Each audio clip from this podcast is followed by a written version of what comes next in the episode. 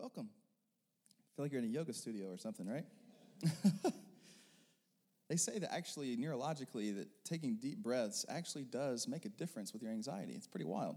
So um, glad you're here this morning. Welcome. If I haven't met you before, my name is Spencer, and I have the honor and privilege to be one of our pastors here. Uh, and I'll be honest, I haven't taught in three weeks. We have had some incredible teachings the past few weeks. The first Sunday was my wife, Jordan. She taught and brought the word, taught the scriptures, a f- fantastic job. And then Dana Carr taught on the table. It was beautiful. And so we moved into the idea of the table and who is at our table and what happens at the table. And then last week we had two young college leaders, Izzy and Kayla, who crushed it, I thought. They did a fantastic job. And now I get a chance to teach. So to be straight up with you, I have five pages of notes, which for me is a lot. I have spent a lot of time in preparation this week. So if we go a little long, which you know I'm long-winded as it is, just buckle your seatbelt in. You'll have the rest of your afternoon later. It's all good, okay? Today we start a new teaching that I feel like is probably one of the more formidable teachings for our community up until this point, and will be probably going forward, not just for our community, but for you as an individual and as a follower of the way of Jesus. Because we're going to be looking at and defining what the gospel is. I believe we live in a culture that is experiencing what is known as a gospel gap, or we don't have a full understanding or understanding of what the gospel is from the teachings of the apostles as well as the teachings of Jesus. And so we will be diving in over the next few weeks into the idea of the gospel, but to do that, we also have to connect it to the larger meta-narrative that is the God story that you and I are a part of, that we are not detached from. We are participants in and characters in the larger God story. So, with that being said, let's go ahead and jump into the scripture. I have a lot of verses to cover, so go ahead and hop in either on your, your, your tablet, your phone, iPhone, whatever you got, smartphone, whatever. It's all good. Android, praying for you. All right? First Corinthians fifteen is where we're going to be at. First Corinthians fifteen, starting in verse one. I'm going to go ahead and start reading because we have a lot to cover this morning. Now, brothers and sisters, I want to remind you of the gospel I preached to you, which you received and on which you have taken your stand. By this gospel you are saved if you hold firmly to the word I preached to you. Otherwise you have believed in vain. For what I received I passed on to you as of first importance, that Christ died for our sins according to the Scriptures, that he was buried, that he was raised on the third day according to the Scriptures, and that he appeared to Cephas and then to the twelve. After that, he appeared to more than five hundred of the brothers and sisters at the same time, most of whom are still living, though some have fallen asleep. Then he appeared to James, then to all the apostles, and last of all, he appeared to me also as to one abnormally born. For I'm the least of the apostles and do not even deserve to be called an apostle because I persecuted the church of God. But by the grace of God, I am what I am. And his grace to me was not without effect. No, I worked harder than all of them, yet not I, but the grace of God that was with me. Whether then it is I or they, that is what we preach, and this is what you believed. Now, Romans chapter one. Romans chapter one, starting in verse one. Paul, a servant of Christ Jesus, called to be an apostle and set apart for the, what, gospel of God. There's our trigger word. The gospel he promised beforehand through his prophets in the Holy Scriptures regarding his son, who as to his earthly life was a descendant of David, and who through the Spirit of holiness was appointed the Son of God in power by his resurrection from the dead, Jesus Christ our Lord. Second Timothy two, verse eight. Again, this is Paul speaking to Timothy. Remember Jesus Christ, raised from the dead, descended from David. This is my gospel for which I am suffering. Holy Spirit, we invite you to come. Have your way now. Move in our midst. We love you dearly, Lord Jesus. We thank you for your grace, your mercy, and your love. Speak through me now as we dive into the Holy Scriptures. And everybody said, amen. Typically at this point in a teaching, I would give some story or analogy that might make you laugh, that might make you get engaged or whatever it may be. Today, I'm not doing that. I really don't have any funny stories, no funny analogies. We're just going to dive into the scriptures. Hope that's cool with you, okay? That being said, words matter. Do we agree? Words matter. The meaning of words matter. Even more importantly, the intent of the one using the word matters. Context is what gives words meaning. However, as you have heard me say many times before, and I quote Scott McKnight, when words begin to have multiple meanings, they end up meaning nothing at all, or at least lose weight, value, and clarity. Doctor Tim Mackie says this: over time, religious words like gospel can lose their power and meaning by becoming too familiar. How about you? Are there words in your life that you use on a regular basis that to this point now have lost their meaning because you use them so often, so consistently? They have lost their, their weight or their sense of value and clarity. The word gospel, dare I say, has become too familiar. It's become too familiar in our circles that we run in as the church in the West, especially post-Reformation, going back hundreds of years. And even more so, I believe, has lost its original intention based on the teachings of Jesus and the apostles, specifically Paul and Peter. In the last year, personally, I have been in a deep search, trying to, to uncover and determine what the gospel is. And whatever you do, don't search what is the gospel on YouTube. You will find teachings that are an hour and a half, two hours, three hours long, and by the end, you're still lost trying to figure out what is the gospel. So I've been on this journey myself, personally, over the last few months, trying to decide on what is the gospel based on the teachings of Jesus as well as the New Testament writers. And that all came to be when I was reading a book, and in the book it was given this story of a guy who was asked the question, did Jesus preach the gospel? Did Jesus preach the gospel? And the young man replied, well, no, he didn't preach the gospel because he had not yet died. So sins weren't justified yet. And you're like, well, what a shame. Jesus was born on the wrong side of the cross. He couldn't preach the gospel. How, how, how, shame, like, how shame is that? Like, you can't even preach the gospel. And through that, I, I began to discover, and even reading this book that's been very impactful for my life, that Jesus did, in fact, preach the gospel. And we have a misconstrued idea of what the gospel actually is. We have a hard time clearly understanding what this word gospel is. And so I've been on this search personally. And not simply based on Western Christian ideology and thought, but based on the scriptures. Simply because the word gospel has tended to be shaped by the method used to share, instead of the method and message being shaped by what the gospel actually is. You, the gospel has been shaped by the method used to share versus the method being shaped by what the gospel is.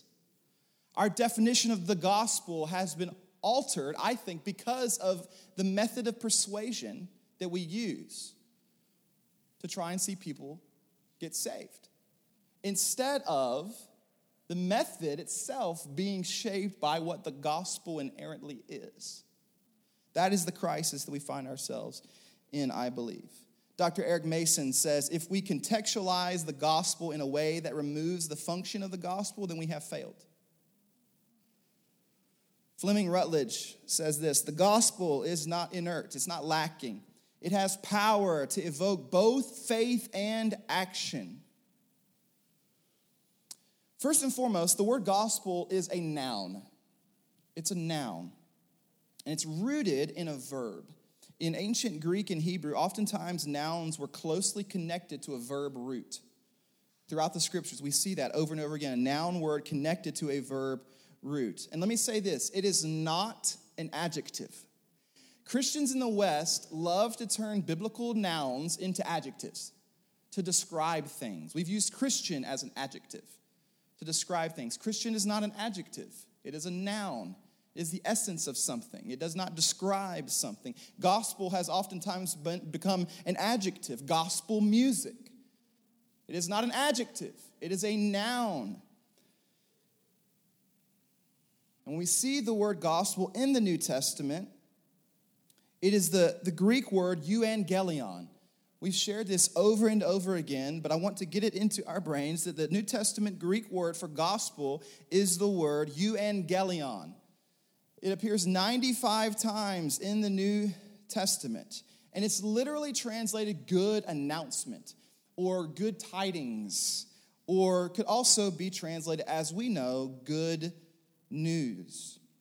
Adjectives or ways that we describe things might change over time, but what is doesn't change. Adjectives can change, but what is, or what the gospel is, this noun doesn't change over time. However, to use the word news, I think, to describe as part of the translation um, of the word gospel in the midst of a digital age that we live in where media and news comes to us. We don't go to it. It comes to us. We see it all the time. It's changing always. To say it's good news, it kind of loses its luster. It loses its meaning quite a bit. So we need to go back, I think, to the Old Testament understanding of the word or the phrase good news as well, because I think it helps us frame the idea of good news even more. The word in the Old Testament is the word beser. Beser. You're learning Greek and Hebrew today. Cost you nothing. Incredible. Beser, okay? You see this idea of beser, this word, used a lot in First and Second Samuel. You also see it a lot in Isaiah. When Isaiah is referring to the soon-to-be Messiah coming to bring good news to the poor, it is the word beser. And the word beser appears forty-eight times in the Old Testament and means a royal announcement or national news. Good news, as understood by the writers of the Bible, is most often connected to a heralded, royal, kingdom-centric announcement that shapes the course of history. That's why Paul refers to himself in Timothy a couple different times as a herald of the gospel, a herald of the gospel. Herald in the New Testament is defined as a messenger vested with public authority who conveys the official messages of kings, magistrates, princes, and military commanders. Do you see the connection between gospel and kingdom? Political authority, rulers, princes, princesses, kings. We see that in the New Testament with Paul as well as in the Old Testament with this idea of beser. So we can see that the gospel isn't simply a tweet. It's not simply a new Instagram story or even an editorial in the New York Times, not even a singular story shared on N P R. Though gospel would be shared on all of those outlets, the nature of gospel is an announcement that quite literally changes the course and trajectory of history. It's not just flashing news that goes before us and is just part of the jumbled up news that is the world we live in today. I think the newspaper itself has gotten so large and now it's basically digital. Everyone reads the newspaper online because there's so much news and content. N T Wright says, the gospel is about events that have taken place that as a result of which the world is a different place. Listen to that. The gospel is about events that have taken place that as a result of which the world is a different place. Many of us, however, have been told that the gospel, according to the Bible authors, is the plan of salvation. Or Jesus loves you. Or it's the set of Christian beliefs. A lot of you maybe grew up in a tradition where you learned what's called the Romans Road. You know? You draw the little chasm. You draw the left side, the right side. You draw you on one side, the chasm that's sin. You know, you're on one side of the chasm. God's on the other side of the chasm. But Jesus enters the picture and you draw the cross down the middle and you create a bridge. And you're like, now you can walk across the bridge of salvation. That is the gospel. That is not the fullness of the gospel, according to the scriptures. But some of us grew in, grew up in that tradition. Is that biblically accurate? Is that an idea that we see in the scriptures? one hundred percent. To say it is gospel, although, is not fully accurate. It's not fully accurate. When we reduce the gospel to simply a plan of salvation, we end up only getting decisions. And what happens when we misunderstand or misrepresent what the gospel is, we end up producing something it wasn't fully meant to produce. When the whole goal, vision, and call of Jesus was to actually make disciples, not merely get decisions. When you reduce it to a plan or a rehearsed set of words, it ends up simply creating decisions and not disciples of the way of Jesus. Draw the cross, hop on over. Yay, you made the decision. Woo! You know, we live in what's called a salvation culture. We live in a salvation culture, and what happens is it jeopardizes gospel culture. It jeopardizes discipleship culture because it ends up being about how many hands were raised, how many people walked to the front, not about a lifelong pursuit of obedience to the way of Jesus. The call, Eugene Peterson calls it long obedience in the same direction. Or we, we miss out on the call of come follow me. Repent, for the kingdom of heaven is near. Scott McKnight says, the gospel we preach shapes the kinds of churches we create. Fire. That is straight heat right there. The gospel we preach shapes the kinds of churches we create. Dallas Willard calls it the gospel of sin management. This isn't the gospel. It's funny because when I began preparing for the teaching this weekend, my hope was to actually jump into the story of God, but I got so wrapped up in helping us understand the gospel, we won't even get to the, the beginning part of the story of God until next week. So we're diving deep into this idea of the gospel today because I want it to be so clear, because for some of us, growing up in the Bible Belt South, we have this misconstrued idea of gospel to the point where I think we need to quite literally repent and get a new perspective, a true biblical perspective of what the gospel is. And the gospel we preach shapes the kinds of churches we create. When we talk about the gospel as sin management or salvation-centered, it tends to be focusing on you and I. As a matter of fact, though, the gospel isn't centered on you or I. We don't dictate whether the gospel is true or not. Although we are affected by it, we aren't the fulcrum that the gospel sits on. Are you tracking? We are not the fulcrum that the gospel sits on. The first few verses in First Corinthians fifteen are probably the clearest articulation of what the gospel is in all of the New Testament, let alone the whole canon of Scripture known as the Bible. In fact, many scholars believe that this set of verses was the very first creed of the early church. Before the Nicene Creed, before the Apostles' Creed, you had First Corinthians fifteen. And as a matter of fact, before the, before the New Testament was canonized, before the New Testament was put together, a couple hundred years later, you had the gospel.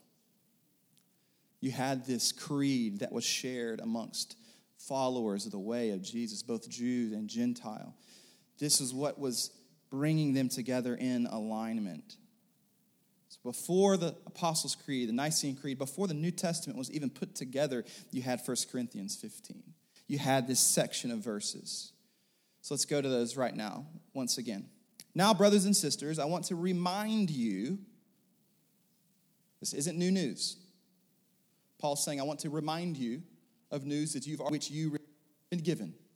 I want to remind you of the gospel I preached to you, which you received, on which you have taken your stand. By this gospel you are saved, if you hold firmly to the word I preached to you. Otherwise, you have believed in vain. Paul is saying that this was passed on to him. This isn't new ideology from Paul. This isn't a new theological statement that Paul is giving. It has been passed on to him, and he has passed it on to the Christians and the church in Corinth. This wasn't new news that Paul was sharing. This was the core message of followers of Jesus that was circulating all throughout Jerusalem and now into the Gentile world. If you held to this gospel, believed in this gospel, it was what aligned you with the ecclesia or with the church. This was what aligned you if you believed in this gospel. Notice Paul's specific language in regards to salvation, because some of us read this because of our salvation culture. We jump to, well, he says this is what you're saved by, is by this gospel you are saved. But notice the specific language of Paul. By this gospel you are saved. It isn't the gospel of salvation, but it is by or through or because of this gospel you are saved. Matter of fact, you could almost say it is by this good news, you have good news. Are you tracking with me? By this good news, you have good news. Because of gospel, by this gospel, you have been saved. But it isn't simply the gospel of salvation. He goes on to say, for what I received, I passed on to you as of first importance, that Christ died for our sins according to the scriptures. Key phrase, according to the scriptures. That he was buried, that he was raised on the third day. Oh, there's our phrase again, according to the scriptures. Now, if we look at Romans one, which many point to as the gospel book. This is Paul's greatest theological work. All my Reformed brothers and sisters love the book of Romans. Paul has become the Messiah in the twenty-first century. Some of y'all are laughing, but you're like, I love John Piper, you know? It's all good. Love to Mister Piper. But anyway, in Romans chapter one, Paul lays out the core teaching of his message. In Romans chapter one, the greatest theological work of Paul, potentially of the history of the church, in Romans. And here it is. Paul, a servant of Christ Jesus, called to be an apostle and set apart for his gospel of God, the gospel he promised beforehand through his prophets in the Holy Scriptures. Again, we see this idea of the Scriptures, according to the Scriptures, the prophets in the Holy Scriptures regarding his son, who as to his earthly life was a descendant of David, and who through the Spirit of holiness was appointed the Son of God in power by his resurrection from the dead, Jesus Christ our Lord. Boom! Come on, Paul. This is the gospel. This is it. This is the core of what it is. Now look at what he tells Timothy. Remember Jesus Christ, raised from the dead, descended from David. This is my gospel, for which I am suffering. He continues on. These are three different occasions in the New Testament. And what do we find at the core of what Paul is sharing? What do we find at the core of what Paul is sharing? It isn't salvation. It isn't doctrine. It isn't theology. It isn't atonement theory. All those things are well and good and beautiful, and you find those in the scriptures, but it's not at the core. What is at the core that we see over and over again, even in these three passages, is the story of Jesus. It is the story of Jesus, his life, death, burial, and resurrection. Not only is it the story of Jesus, but as we read, it is the story of Jesus our Lord according to the scriptures, which when Paul says that, he's referring to the Old Testament. He's referring to the Old Testament, meaning to understand the story of Jesus, you must also understand the story of Israel. You must understand the Old Testament. You have to go back in order to understand what all is happening when it comes to the story of Jesus. And when we look at the story of Israel, then we begin to see the story of God, the larger meta-narrative that we are part of. And, and by the way, did you know, and, and I would love at some point to get into a teaching on how to read the Bible, but I want you to understand this. The scriptures, first of all, the Bible, that word Bible is not found in the scriptures ever, not once. It means the book, okay?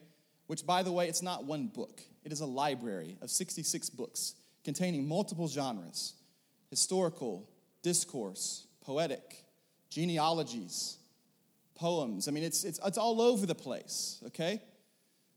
However, when we talk about the Bible at large, the scriptures, almost fifty percent of the Bible is narrative. Almost fifty percent of the Bible is story. Only about twenty-five percent is discourse or teaching. And yeah, we tend to read in a fundamental, literal kind of culture that we're in, the Bible Belt, that it's this encyclopedia or this manual that is read literally. You have to understand the author's intent when you read the scriptures. Because if not, you'll end up reading a poem like an encyclopedia. And that's not how you're supposed to read it. Or you'll read Genesis one, like we're going to talk about next week, like a science textbook. And it's not. It's a poem of oral tradition for hundreds and hundreds of years. Track it with me? If you give keys to a kid and they drive a car and they drive the car into a building, is it the car's fault? No, you just gave keys to a kid who didn't know how to drive. Sometimes when we give the Bible, if we don't know how to drive the Bible, theoretically, we will drive it into a wall. You have to know how to approach the scriptures, and we have to know that about fifty percent of the entire Bible is narrative. Is it authoritative? one hundred percent. Fundamentalists, conservatives love this.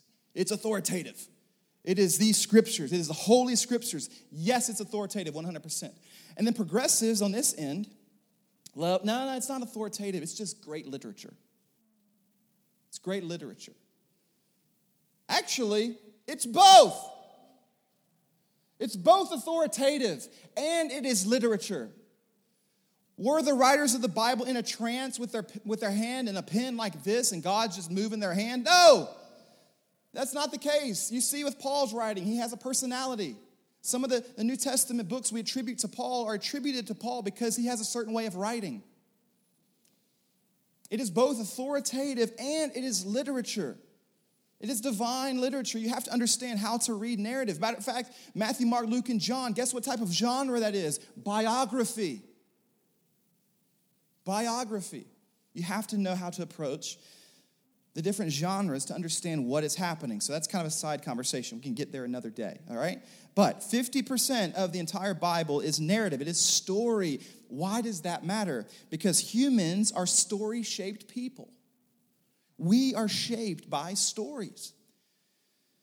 It is compelling stories, not teachings, that shape and make culture. You want to change the world, see your friends set free, share an alternative story. Share an alternative story. Jonathan Haidt, um, who is a social psychologist and professor at N Y U, who is a secular atheist, by the way, says the human mind is a story processor, not a logic processor. Does that take away logic? Not at all. But we process in story form.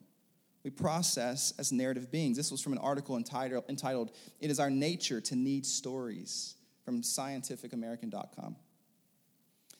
Pete Hughes says, the story we live in is the story we live out.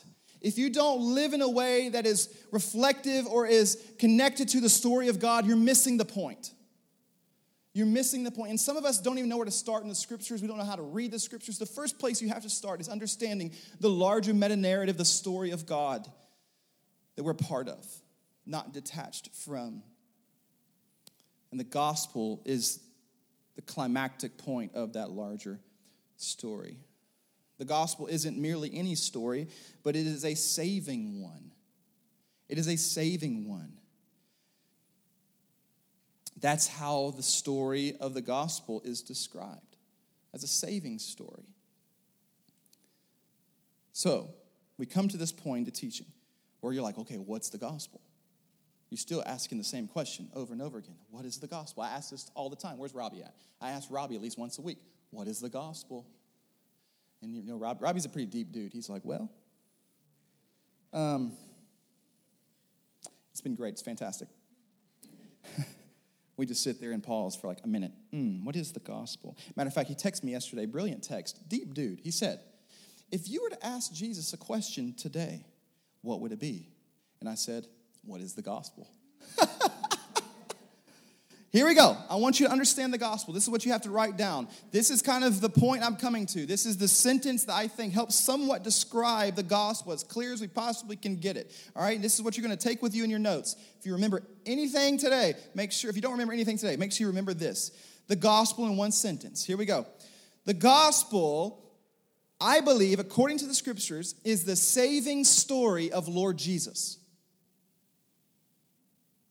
The saving story of Lord Jesus.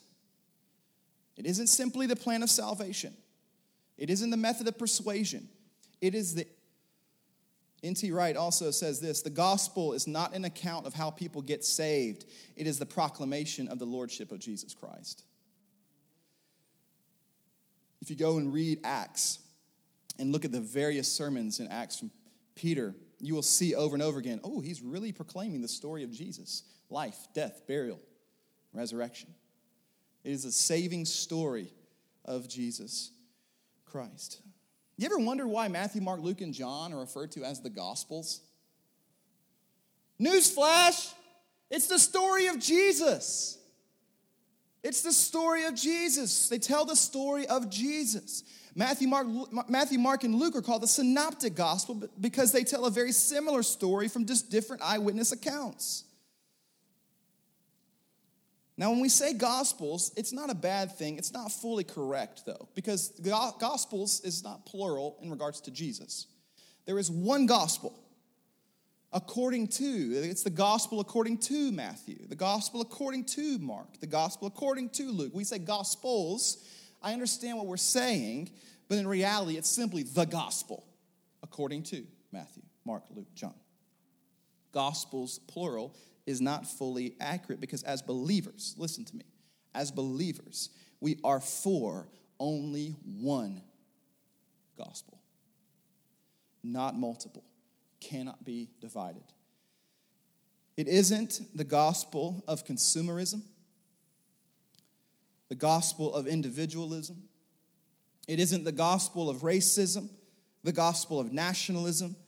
It's not the gospel of capitalism, socialism, tribalism, relativism. It's not the gospel of conservatives, the gospel of progressive, the gospel of Republicans or Democrats, but the gospel of King Jesus. Only one gospel, not multiple, which, by the way, is offensive. It is offensive and calls into question all systems, idols, and theories created by mankind that doesn't align with the kingdom in which Jesus rules and reigns. And the response to this gospel is repentance and submission to Christ as not only Savior, but as Lord and King. In Acts, you see Peter again give this teaching, and the crowd's like, what do we do now? It's in that moment that they, their hearts have this tugging, and they repent. They rethink. They turn, and then they are baptized and become part of the, the larger global church at that moment.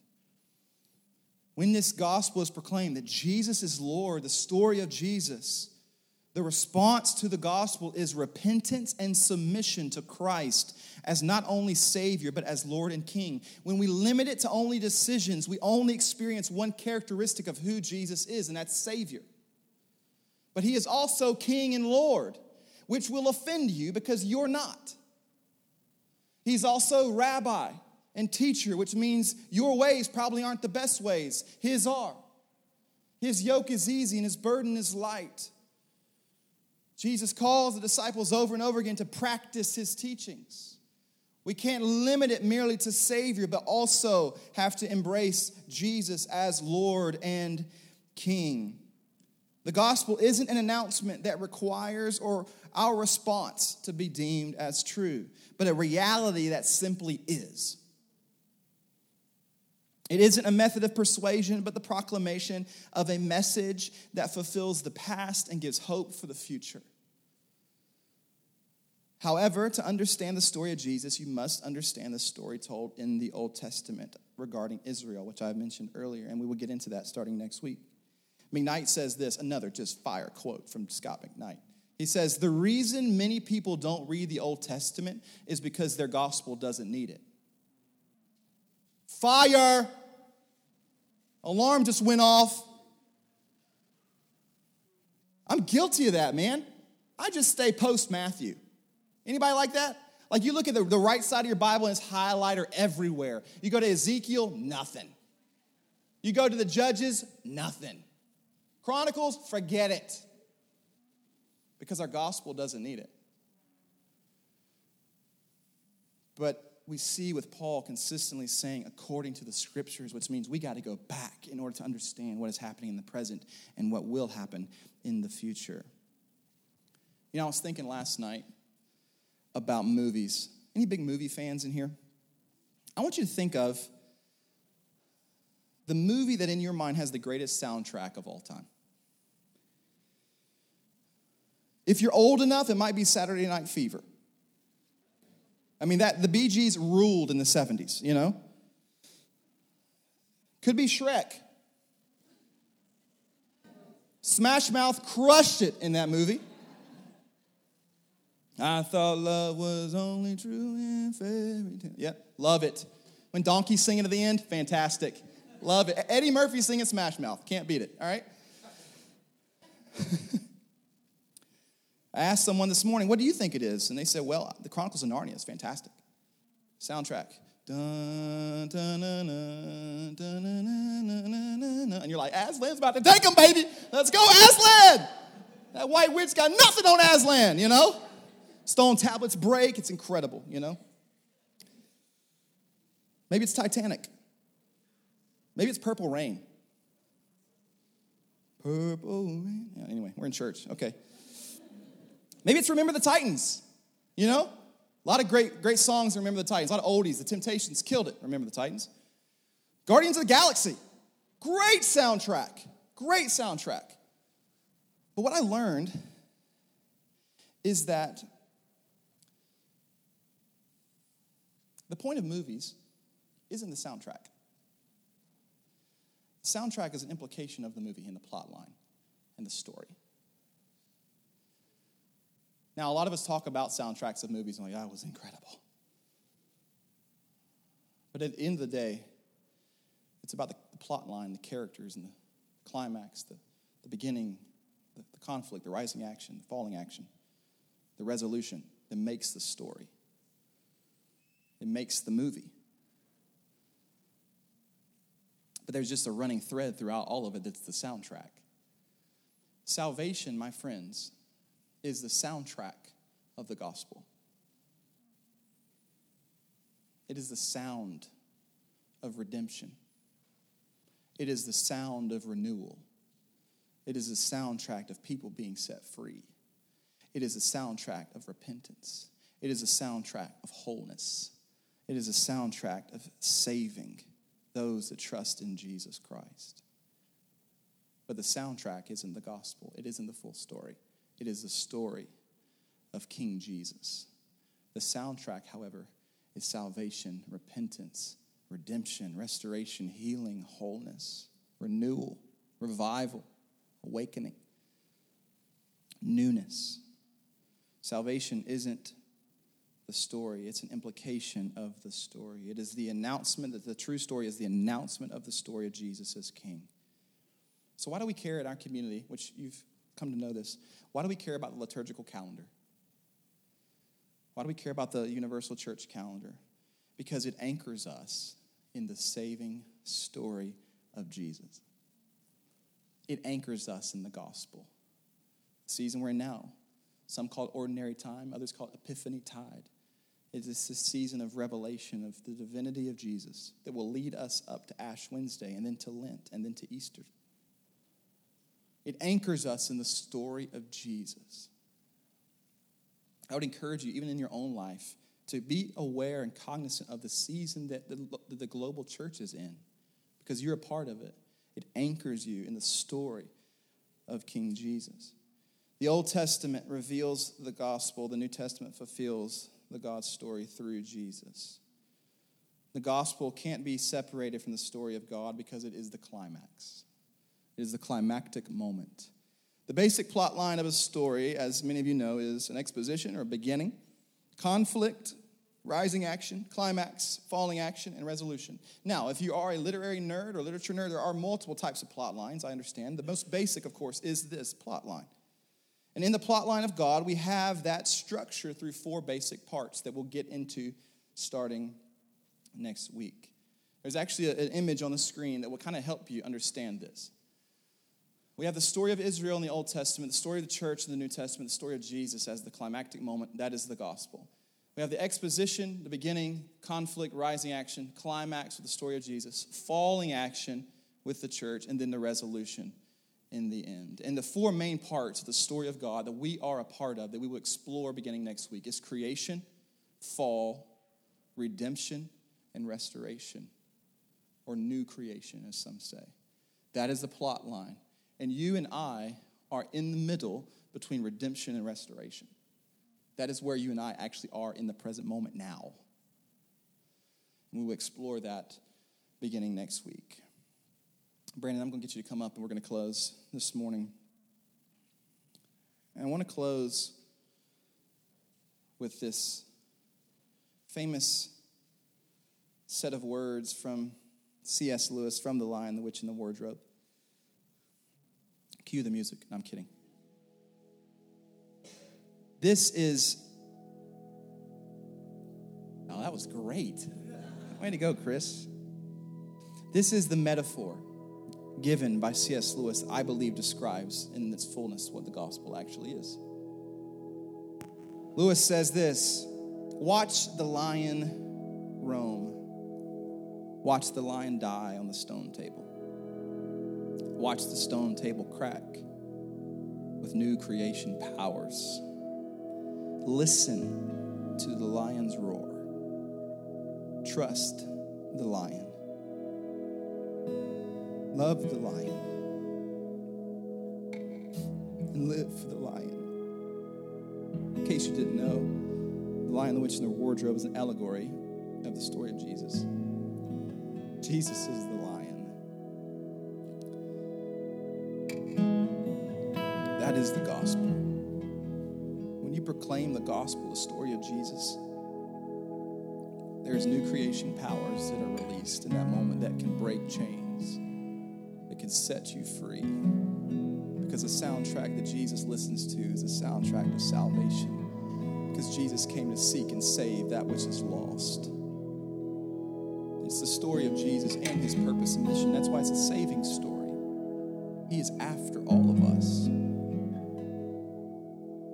I don't know about you. I don't know your understanding of the gospel today. I hope you had clarity this morning, though, on the gospel. But I want you to bask in the story of Jesus. Maybe take some time beginning tomorrow and pick a biography of Jesus. Pick one of the gospel accounts. Sit in it for a while. Sit in the story of Jesus. See what happens. Because some of us, what we do is we read one or two verses here or there every day. It becomes like watching trailers of a movie. Well, you need to watch the whole movie. You need to sit down and watch the whole thing, not just a clip. Spend some time. Maybe even take a moment to, to read through an entire gospel in one setting. Let that marinate on your mind, to read an entire story. This is key and pivotal for you and for our community to understand what the gospel is, the saving story of the Lord Jesus, not simply a plan of salvation, but it's centered on Jesus as King and as Lord, as the fulfillment of the Old Testament and the story of Israel.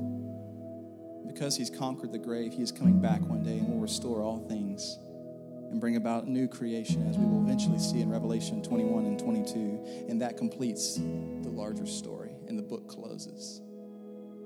You know, I was reading this week that none of us will ever fully perish. We're eternal beings who will live on forever, according to the scriptures. Our physical bodies may waste away, but our soul will live on forever in one of two places. And I even hate to say places, but one or two postures. One posture is in intimacy with the Lord, and one posture is detached from the Lord in isolation. Hear the story this morning that Jesus came, he lived, he died, he resurrected three days later. He appeared to the disciples. And guess what? He's coming back one day. Let's pray. Jesus, we love you dearly. We thank you for the good news that is the gospel, that you are Lord, that you are King. your story is powerful. And, oh, Lord, may we understand the story. May it permeate our soul. That you were born of a virgin, suffered under Pontius Pilate, took on death, defeated the grave, resurrected three days later. And that if we trust in that story and trust in you as the focal point of the story, we would be saved. And that being the soundtrack of the gospel. The soundtrack of the story is redemption. He wants to redeem you, your heart, your mind, your soul, and he wants you to follow him as Lord and as King. May we sit for a moment in the power that is the gospel, the good announcement, the royal announcement of a king that radically changes the course of history.